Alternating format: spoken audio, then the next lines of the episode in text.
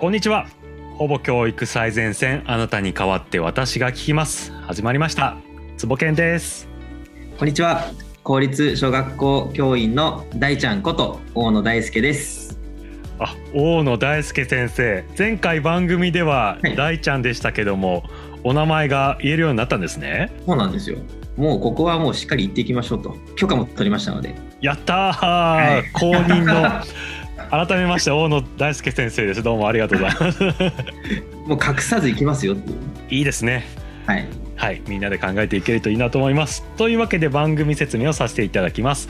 えー、この番組はほぼ教育最前線。あなたに代わって私が聞きます。ということで学校教育をはじめ学びの最前線にいる方をゲストに呼んで僕たち2人がじっくり話を聞いた上でほぼ最前線に迫っていこうという番組です、えー、略してほぼ今日という名前で覚えてもらえたら嬉しいです。というわけで収録が2回目なんですが、えー、第1回中田で浩太さんにゲストに来ていただきまして、うん。はい、大ちゃん先生周りの反響はいかがでしたか？いやなかなかの反響でしたね。おお嬉しい。知り合いの先生に聞いてもらったみたいで、うん、それでもう当たり前が分からなくなったと。で、問い直しをさせられたって言われましたね。で、なんか日常的にこうやっている教育がこう本当にそれでいいのかっていうのを問い直すきっかけになったってそんな声があってすごく嬉しかったです。いやすごいですね。こう先生にも伝わったっていうのがめちゃくちゃ嬉しいですね。はい。うん嬉しいやっぱり僕の周りでも別に学校教育関係ないですけど本当におっしゃった通り問い直しが起きてるなって感じてえじゃあ厳しさって何だったっけとか別にこう何かこれだよねって答えが話で出るわけじゃないんですけどなんかこう探し続けていかなきゃいけないよねっていうことが話せるっていうのがすごく豊かだなっていうふうに思っています。であとやっぱもう最後ですよね。中田さんから頂いた「社会大丈夫に」いやもうどう答えてもうずっと悶々この1ヶ月弱ですけどずっと悶々していてどうしていこうかなって何ができるんだろうっていうふうに思ってましてやっぱりこう子どもたちのことを考えるなら子どもたちにとってもいい社会にするためにはどうすればいいのかっていうねなんか大きな宿題をいただいたなっていうふうに改めて思っています。はい、社会大丈夫についてはこうなんかこんな反響とかご自身で思ったこととかありますか？ありますね。なんかね自分ごとになった気はしますね。自分はもちろん社会の一員なんだっていうそんな気持ちになると同時にで地域にはもちろんねたくさんこう宝が眠ってるんじゃないかってそれを探したいとか、うん、まあ、つなぎたいなっていうなんかそんな気持ちは湧いてきましたね。はい、反響としてもその地域の方から実は声がかかりまして。そうなんですよ。で一緒にこの地域よくしていこうよって声がかかったので反響としては最高ですね。いやめちゃくちゃいいですね。いや嬉しい。やってよかったっすね。よかった。よかった。第1回。終わりか。終わりか。まだ2回目ですけどやってよかったっすね。はい。そんなわけで、えー、地域というワードが大ちゃん先生からも来たんですがやっぱりじゃあいい社会にするためにはどうすればいいかっていう中谷さんから頂いた宿題にこう僕らも答えていきたい。ということで、はいえー、収録2回目のテーマこちらにしました。地域が次世代のためにできること。はい。えー、大ちゃん先生も言ってくださいました地域ということですけれども、えー、僕ら大人が、えー、子どもたちの生活のすぐ周りにある、まあ、社会を当然形成していてじゃあ地域に住む大人も子どもも、えー、おじいちゃんおばあちゃんも、えー、次世代の子どもたちのために何ができるのかなっていうことをやっぱり話していきたいなというふうに思ってます。じゃあ僕の周りはどうかなってすごく考えるんですけど例えば僕は東京の下町に住んでまして、えー、お祭りが結構ね盛んなんですよ地域としては。でまあ町内会みたいのもありますしでおみこしがあればあの、夏に向かって頑張りますし、えー、和太鼓があったりとか、うん、地域が一丸となってやるっていう風習がある場所なんですが、はい、なかなかどうしてコロナで難しいなという部分があります。わかります、うん、はいであとまあ幼稚園、えー、と次男が幼稚園生なんですけど父の会が盛んで本当にこうお父さんたちとまあ飲みに行ったり家族でこうバーベキューをしたりとかっていうことですごくこう地域の一員になっている。他の子どもたちも同じく可愛いなと思えるような関係ではあったんですけどそっちでもまたどうしてコロナでっていうところもあって、まあコロナがなかったとしても地域として子どもを支えるっていうのは一体どうしたらいいんだろうってすごく悩む部分でもあるんですけど大ちゃん先生は地域が次世代のためにできることどう思いますか？今の坪健さんの、まあ、コロナで止まったっていう見方とコロナで気づいたっていう見方が、まあ、あるかなって思いました。実際にいろいろ止まったのは事実なんだけれどももっとできることがあるなっていうのが私の考えで、うん、学校の立場で言うともっとこう学校がこう開く扉を開いて、まあ、地域とつながっていく。でそれで、まあ、教室がこう一つの、まあ、地域が一つの教室みたいになっていく。そんなのを作っていきたいなっていうふうな思いは持ちましたね。えー、地域が一つの教室。なんかワクワクしますね。確かに学校ってなんか夜体育館でママさんバレーをやったりとかね。地域に開放している場所でも本来はあったはずですもんね。そうですね。それがよりよりっていうんですかね、うん、えその地域にある宝をもちろんこうありがたくこうつなげさせてもらうという視点とあとは学校で何ができるんだろうか。地域に何ができるか、うん、まあ、それってどんどんつながっていくっていう必要感を持ちましたね。なるほど。いやそれもなかなかワクワクするこう方向性ですね。学校と子どもたちとそしてまた地域っていうのがねとってもいい連携だなというふうにも思いますが、えー、そんな形で、えー、地域が次世代のためにできることとしてどうすればいいかということをもっともっと深めていきたいと思います。えー、それではゲストを交えてほぼ最前線に行ってみましょうよろしくお願いします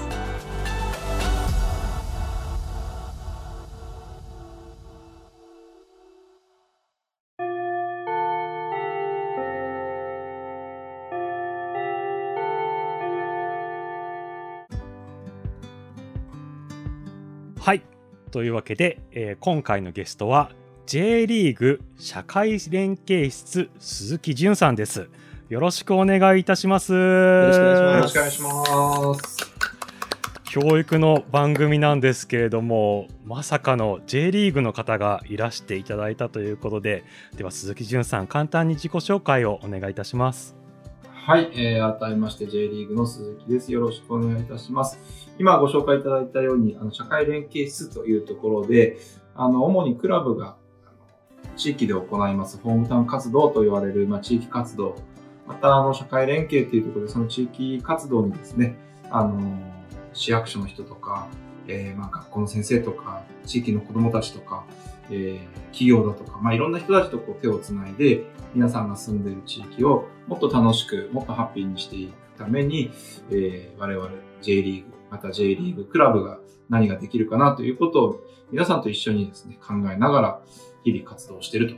ということです。なので、ちょっと教育って言われると、なんか若干場違いな感じでくすぐったい感じもするんですけども、ぜひ、えー、今日よろしくお願いいたします。よろしくお願いします。よろしくお願いします。いや、めっちゃいい。地域のみんなをハッピーにするためにというのと、J リーグっていうのがどう結びつくのか、今からいろんなことを伺えるのは、あのワクワクというところなんですけれども、えー、今回のテーマはですね地域が次世代のためにできることとしました、えー、今回のゲストを選んでくれたのは大ちゃん先生なんですけれどもどうして J リーグ鈴木潤さんに出てもらいたいなというふうに思ったんですか？きっとね大ちゃん先生知り合いないんですよ他に。あいや違う違う違う違う。嘘でしょ。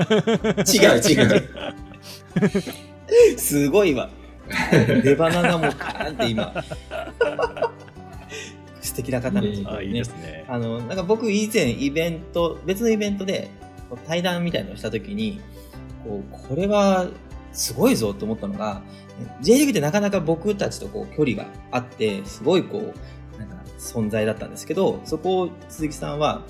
つなげてくださるというか、どんどん使ってくださいというスタンスでお話をされてたんですね。で、それ J リーグかける〇〇っていうのがたくさんこう見えてきたときに、僕だったらやっぱ教育、J リーグかける教育っていうのが、これ可能だって思って、まあ、すごいありがたく聞いていたのが前回でした。で、そこからいろいろ地域の中で僕も活動する中で、やっぱ J リーグの方の力ってすごいすごいので、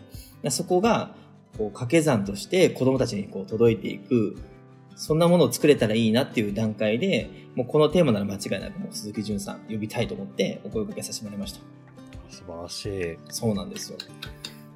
いやでも本当に地域をハッピーにっていうのがどう結びつけついていくのかすごく気になるところではあるんですけれども、えー、社会連携室がどのような活動をされているのか伺ってもよろしいですか？はい、ありがとうございます。まあ、あの、社会連携室、僕らは J リーグ、今 J リーグにいるんですけども、まあ、もともとその、川崎のクラブにいたので、僕はクラブにいた時はずっと、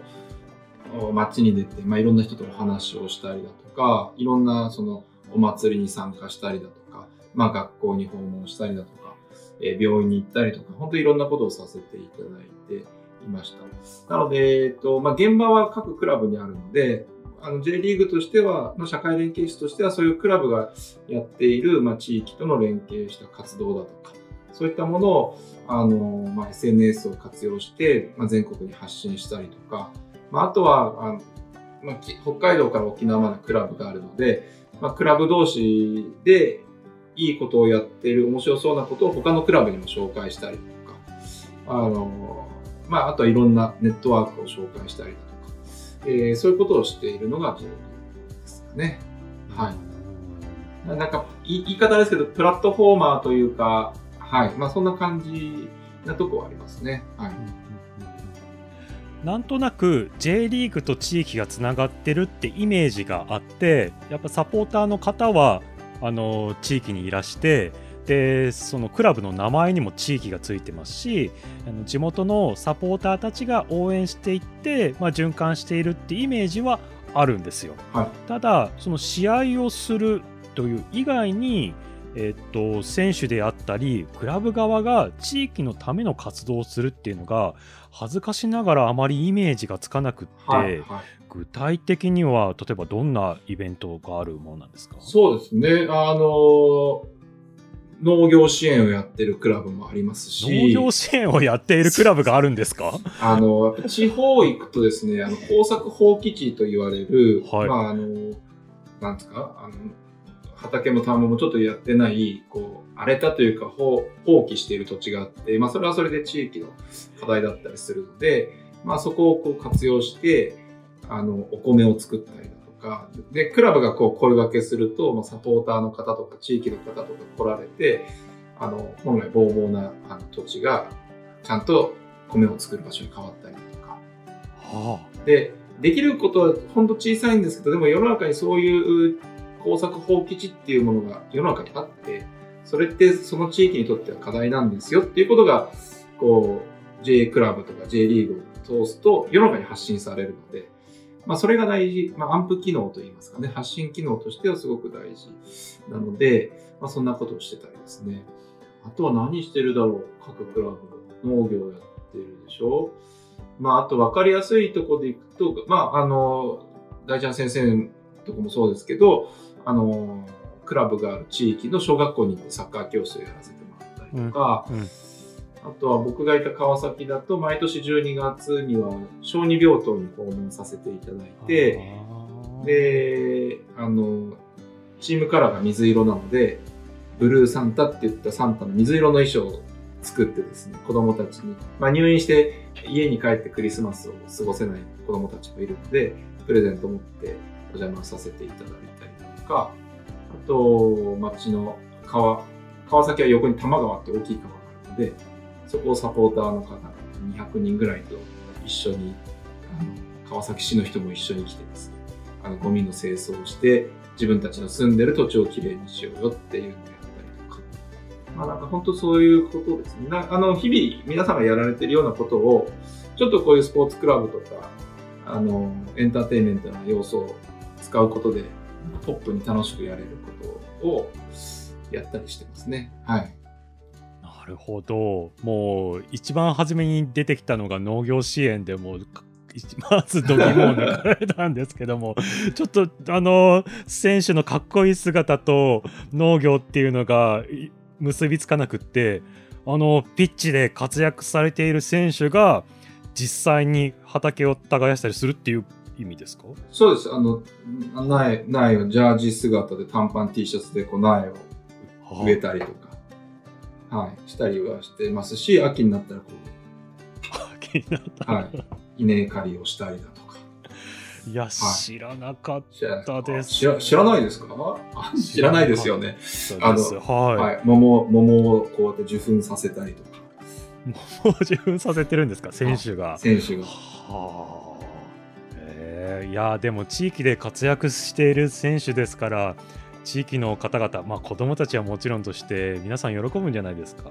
いやでもあの桃作ってるのは福島のチームなんですけど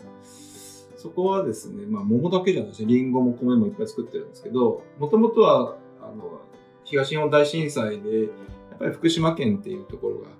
あの全然被害受けてなくても風評被害で福島県一つであの食なんですかね、農作物買ってくれないとかっていうのがあったので、まあそれも含めてクラブがあの困ってる農家さんを、まあ、助けるわけじゃないですけど、自分たちが先頭に立って福島の安全性を PR したいんだっていうことで、まあ進めたんですけど、あの笑い話ですけど、その農家さん全然サッカーのこと知らないみたいな、なんか別にあの来たけどなんかさなんか運動しそうな兄ちゃん来たけどみたいな感じだったんですけど、でももう今では本当チチームのサポーターになって、あの応援いただいたりとかっていうふうになってるので、まあ入り口がなんかどっちどっちでもいいかなっていう感じはありますよね。うん、なるほど。実際まあ各クラブごとですけど、そういった活動ってこう何件ぐらい全国で行われているものなんですか、ね、全国合計でいくと、うんと、2019ですね、あのコロナになる前の最後の年は、その当時全国で55クラブあったんですけども、合計で2万5千回。2万え ?2 万？え ?2 万？衝撃。1クラブごと？平均で、平均450回ぐらいです。えー、すごい。まあ平均です、平均です。試合もトレーニングもあって、え？ー、1年間365日しかないのに。そうです。なので、あの、ね、まあ、選手がね、はい、あの、出れる、あの、活動っていうのはそんなに多くないんですけど、はい。でも、あの、クラブスタッフが手分けして、はい。僕がいた川崎だと、多分多い時で年間1300回ぐらいだったおおすごい。もう本当春秋はイベントシーズンなので、いろんな、はいうん、あの街のお祭りだとか、いろんなイベントにお声掛けいただくんですね。はい、なので、それをスタッフ手分けして、はい。何箇所も行かせていただいて、はあ、っていうのをやってましたね。すごい。大ちゃん先生知ってました？そんなに J リーガーが頑張ってらっしゃるの。頑張ってることはこの前聞いて分かったんです数聞くとそ、ちょっとまた超えてきましたね。そうです。まあ、ななので、まあ多分1000回やってても、まあ選手が参加できるのはそのうち本当何十回かとは思うんですけども、はい。でも、すごくこう、選手いなくても、やっぱりあの、街の人たちに喜んでもらえるように、はい、活動はしてましたし、マスコットがいるのでありがたいことに、はい。やっぱ子供たちマスコット行くと、はい。まあ、こんな言い方ですけど、知らない選手よりマスコットの方が全然人気高いんで。特にあの、幼稚園生とかわかんないじゃないですか。園児とか選手の名前とか。うん。なんか、ぬいぐるみ、着ぐるみが来た方が全然、はい、喜んでもらえる。はい。大ちゃん先生、こういう活動をしているって知って、率直にどう思われましたか？前回も思ったのが、この J リーグの方がこう掛け算として関わってくださることで、本来実現が難しいことが実現してしまうっていうのがたくさんあるなって思ったんですよ。なんか行政の方とか、あと学校もそうですけど、なんかこう困っていることが結構あるんですよ。集客だったりとか、あとは、まあ、充実もそうですけど、まあ、そうやって困り感があるときに、J リーグの方が関わったことで、解決できたりとか改善できたりするものがたくさんあるなって思いました。だからこのやっぱ社会教育とか地域教育っていうテーマの時も、やっぱり僕たちだけでは難しいものをこう一緒にこう掛け算させてもらうことで解決しやすく、改善しやすくなるっていうのは実感があります。確かに、あのまあ、サッカーを知らない方ももちろんいますけど、その地元の方にとってはもうスターですもんね、やっぱね、地元のね、看板を背負って頑張っている方たちが、なんて言うんですか、降りてきてくれるっていうか、本当に田んぼ耕してくれるんだなっていうのが すごくびっくり。いや、しかもそんなたくさんやってるなんて、いや、知らなかったです。そうなんですよ。そこがね、まだこれからの課題で、まあ僕ら別になんか人に知ってもらうためにやっているわけでもないんですけれども、でもたくさんの人に知っていただきたいなっていうのももう一方ではあったりするので、あの、きっとそのクラブがある地域の皆さんには、割とあの知っていただいてるかもしれないんですけども、まだまだサッカー好きだったり、地域の方だったりっていう限られたコミュニティの中でのこう認知度なので、ま、はい、もっとなんかサッカー別に好きでもないけどっていう人まで含めて、あの地域の方のお役に立てるようにしていかなきゃいけないなっていうのがこれからの課題ですね。なるほど、ありがとうございます。まあ、今大ちゃん先生が言ってくれた通り知名度であったり、まあ、こんな方たちがこう来てくれるっていうまあ良さもあると思うんですけど J リーグだからこそクラブだからこそ地域に貢献できる良さってなんかいくつか浮かぶなっていうふうに思ってましてクラブだからこそできることっていうの何かございますか、まあ、地域の人たちにとっては、まあ、ハブ機能というかやっぱりあの今大ちゃん先生言っていただいたように少しはあの皆さんに知っていただいてるので、なんかこの、この指とまれじゃないんですけど、あの、人をこう集めるというかですね、まあ、つなぐような、そういう機能が、まあ、あるのは一つかなというふうには思ってはいますね。はい。あと、やっぱりその、クラブのスタジアムであったりとか、で、あと、医療のスタッフであったり、PR のスタッフであったり、人材も一つのクラブにすごく豊富なんじゃないかなっていうふうにも思いますし何かこう地域の力になるっていう時に人としても場所としてもものすごい力になるんじゃないかなって思ったりもしましたけどそういった部分もあるんですかね？そうですね。あの例えば茨城県にあります鹿島アントラーズさんだとスタジアムの横にアントラーズクリニックっていうあの整形外科のクリニックを建てましてそこであのチームドクターの方があの実際に治療したりだとかしたりもしてます。やはりかあの鹿島といえども、まあ、医療過疎地といいますか、そんなにあの医療機関が豊富なわけではないので、はい、あのスポーツ選手だけじゃなくて、街にいるじいちゃんばあちゃんでも通える、うん、はい、そんなのがあのスタジアムの横にあったりもしますし。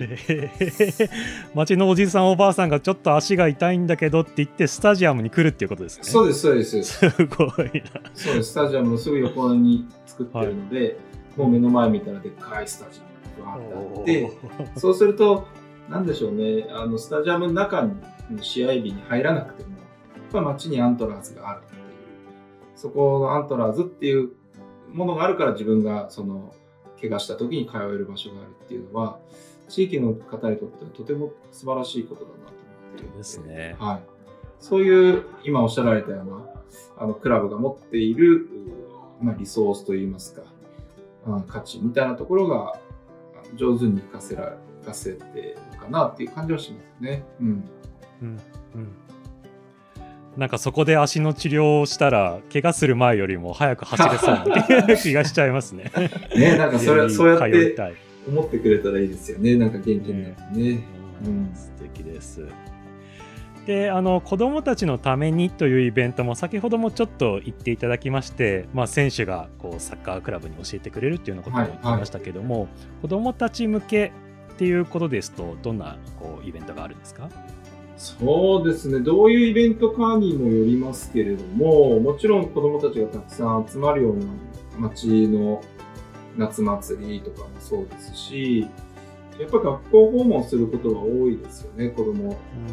に会いに行くっていうことでうん。たまになんかいろんな企業様とかに声掛けいただいて、珍しいやつとか、ステム教育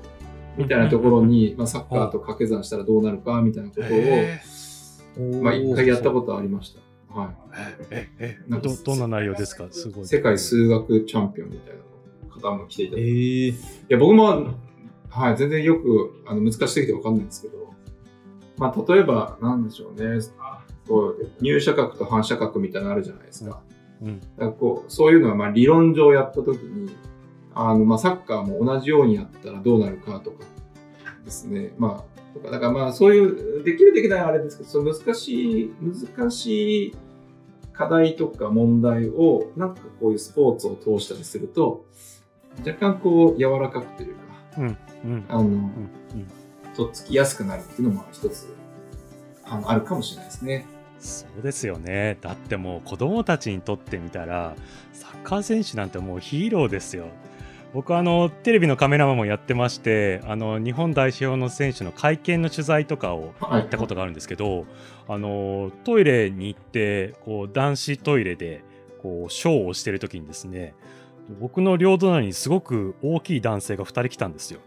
吉田麻也選手と長谷部選手に僕挟まれて、挟まれてショーをしまして 何このスリートップと思って。スリートップスリートップ挟まれてると思っていやでもかっこいいんですよね。テレビで見てもかっこいいのに実際に見ると本当に体も大きいですしめちゃくちゃかっこよくってやっぱりこう選手に会えるっていうだけでもう僕だってもうドキドキしちゃったぐらいなので子供たちにとってはめちゃくちゃいいんじゃないかななんても思ったりもしました。もし大ちゃん先生だったら子供たちに J リーガークラブこんなことしてもらったらいいんじゃないかなって何かあったりしますか？かなりあって。かなりあって。かなりあるんですよ